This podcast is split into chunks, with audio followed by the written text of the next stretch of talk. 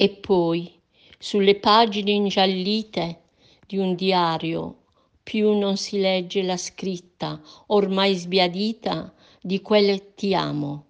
Iniziali di nomi racchiusi tra due cuori, le rime di una canzone condivisa,